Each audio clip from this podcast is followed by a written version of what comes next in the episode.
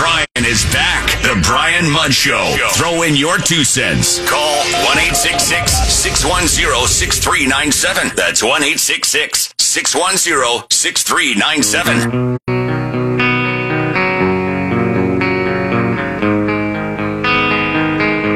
I would imagine as we get into February, into the middle of February, first few weeks of February, it is very likely that most of the states in the country will have turned around with their peak and are starting to come down with regard to cases and then obviously hospitalizations. Has that already happened in our state? You know, that is that is the question. And it was a couple weeks ago we were talking about this and we had University of South Florida health professor Dr. Thomas Unnasch here telling us his thoughts about this, where he was pointing to last week as peak week for the virus in Florida and that we would be turning the corner. And lo and behold, you take a look at our most recent trends. Well, if you wanted to point the absolute peak in the trend of cases that we have seen at any point during the pandemic, you know, it looks like the 12th, that Wednesday, was our overall peak trend. And it's been su- substantially lower since then. So, what of it? Are we past the peak of the pandemic in Florida? Joining us once again is Dr. Unnasch. Good to have you. Thanks. I'm glad to be back. Glad well, to be right, too. I was going to say, yeah, you, you look like you, you nailed this thing on the head here. Yeah, pretty much. Uh, I actually, uh, my seven day rolling average said the 11th was the peak rather than the 12th, but we're not going to quibble about one day, I don't think, right? Although, if one of us is going to be right, I'll defer to your expertise. But uh, I guess we're both. I guess I'm I'm really close, if nothing else, there. But uh, I mean, so this is great. I mean, it really does look like we we have crossed that threshold. So, what are you thinking from here? Uh, well, I'm, the latest numbers that I looked at, which were from yesterday afternoon, uh, from the uh, numbers that the Florida, state of Florida is reporting to the CDC, um, it looks like uh, right now uh, the uh, decline in daily case numbers is accelerating, and we are down to a point where the half life is now about two weeks. So every two weeks, we're going to see half as many daily cases as we did in, the previous two weeks. And uh, that's been accelerating. Uh, like two days ago, it was 30 days uh, for, for that uh, half life. So um, it's looking to me like, um, what, as has been the case in the United Kingdom and South Africa, um, this Omicron peak went up really, really fast and really intensely, and it's turning around and going down just about as fast as it went up, which is really good news, I think, for our state.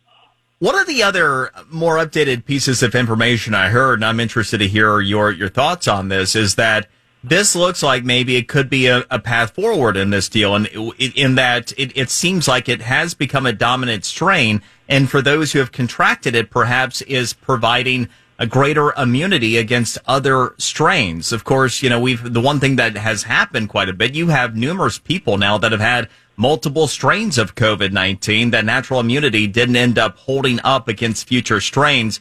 Could Omicron end up being the way forward the way out of this pandemic? Uh, well, you know, I, I, I'm going to quote uh, the original Jurassic Park movie, which says life will find a way. and uh, with, with this uh, virus, I'm never going to be able to. I'm never going to uh, stick my neck out and predict what it's going to do next because it's going to do the you know the best it can to continue to get itself transmitted from person to person. And uh, because we have so many people around the world that are infected, we're giving it a lot of opportunities to try a bunch of different things to see what might work. You know, it's throwing a whole bunch of stuff up at the wall to see what's going to stick. Uh, but that said, I think, um, you know, it looks to me like the cellular immunity in particular seems to be uh, pretty um, good across all of these different variants that we've been seeing. Um, and uh, what that means is that um, we are going to have eh, people. Uh, I think peaks of infection that are going to go through over, uh, you know, over the next several uh, weeks or months or years. Uh, but each peak is going to cause less and less real serious disease. So what I'm thinking is what we're going to end up with is another uh, virus that's out there that's going to uh, join the other four coronaviruses that gives us common colds every year, and we'll just have five coronaviruses out there that are going to be giving us kind of colds. Sure. And I think that's where we're going to end up, and and it's going to go endemic on us, and it'll be around forever, but it's not going to cause a whole bunch of disease anymore. Well, and you just you you went to the place I was going to ask. So you know, I, I've studied the 1918 pandemic timeline a lot, and you know, you take a look at what happened with H1N1 and what became eventually the seasonal flu of the next hundred plus years. I mean, right. at some point, you know, you're, you're talking about this ending, ending up that way, and, and that has looked like a likely outcome here for, for quite some time. So, you know, what point, uh, you know, do we switch this from the P word to the E word, and that being endemic, which you mentioned? How quickly can we get there? Uh, I, I think uh, what we're looking at is probably sometime this spring. I think we're going to start to see other uh, waves that come through and other variants that come through. Uh, but each is going to be uh, less and less. It'll be more like uh, swells than uh, real tsunamis. And um, we're just going to reach a point where the swells are going to sort of subside, and we're just going to have, you know, a little bit of rolling uh, surf every now and then. And uh, it's really just going to become part of the background that we have to live with.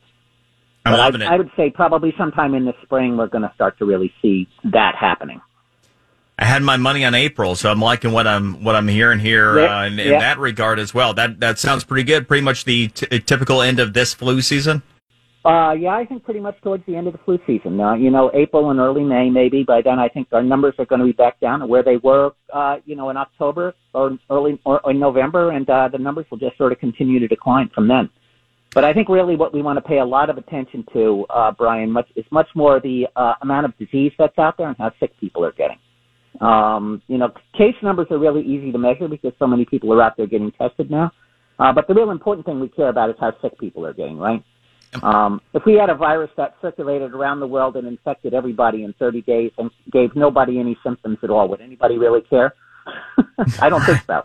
Right. You know, what we really worry about is how sick we're going to get. And I think we're reaching a point with this for a variety of reasons that it's going to make people less and less sick as we move along. And it's just going to become part of the background that we have to deal with. You've been full of good news. I love it. Oh, well, thank you. I am starting to be really, uh, you know, pretty optimistic at this point in time. So. Well, I, I, can hear it, and, and even better than the optimism is when it's based in – principle and, and evidence and, and history and some facts that we now can point to, to to show that, yeah, you've been right during this thing as well. Dr. Unnasch, it is a real pleasure. Thank you so much for taking the time again. Thanks a lot. You take care. That is University of South Florida health professor Dr. Thomas Unnasch. And again, yeah, he, he did absolutely have pegged. And we talked to him a couple weeks ago but it was going back three weeks ago that he ended up predicting that last week would be peak week. Indeed, it, it absolutely does look that way. You just heard what he said, uh, you know, regarding turning this thing into endemic in the spring, which is in line with a lot of what we've been looking at as, as well and talking about here. So this is, you know, to me quite encouraging. And just on this note, the one other know, resource beyond Dr. Unnasch I've been taking a look at for quite some time during this pandemic is the Mayo Clinic's 14 day projection tool. It's been highly accurate all throughout this thing. And just to kind of give you an idea, um, when you take a look at where we peaked last week, we were pacing at the peak about 66,000 cases per day. We're now down well under 50,000 per day, you know, just a week later. Uh, so we are seeing a pretty meaningful decline. And know, when I was taking a look at the Mayo Clinic's projection tool. And what I do is I take a look at the average current cases that we have in our state and, and then I run it against their different models and you get different results. Even under their worst case scenario, the peak is over. The peak already happened. Uh, and under their best case scenario, they have us a little under two weeks from now, pacing around 33,000 daily cases. And you heard what Dr. Unnasch was, was talking about there, where uh, he believes now you're going to see about these case numbers half every two weeks, which you know, means this thing will will tamper down here pretty quick. And then the other thing that he's talking about, the level of severity, that is super, super encouraging. Good news there. And my top three takeaways, they're coming up next here in the Brian Mudd Show, News Radio 610 WIOD.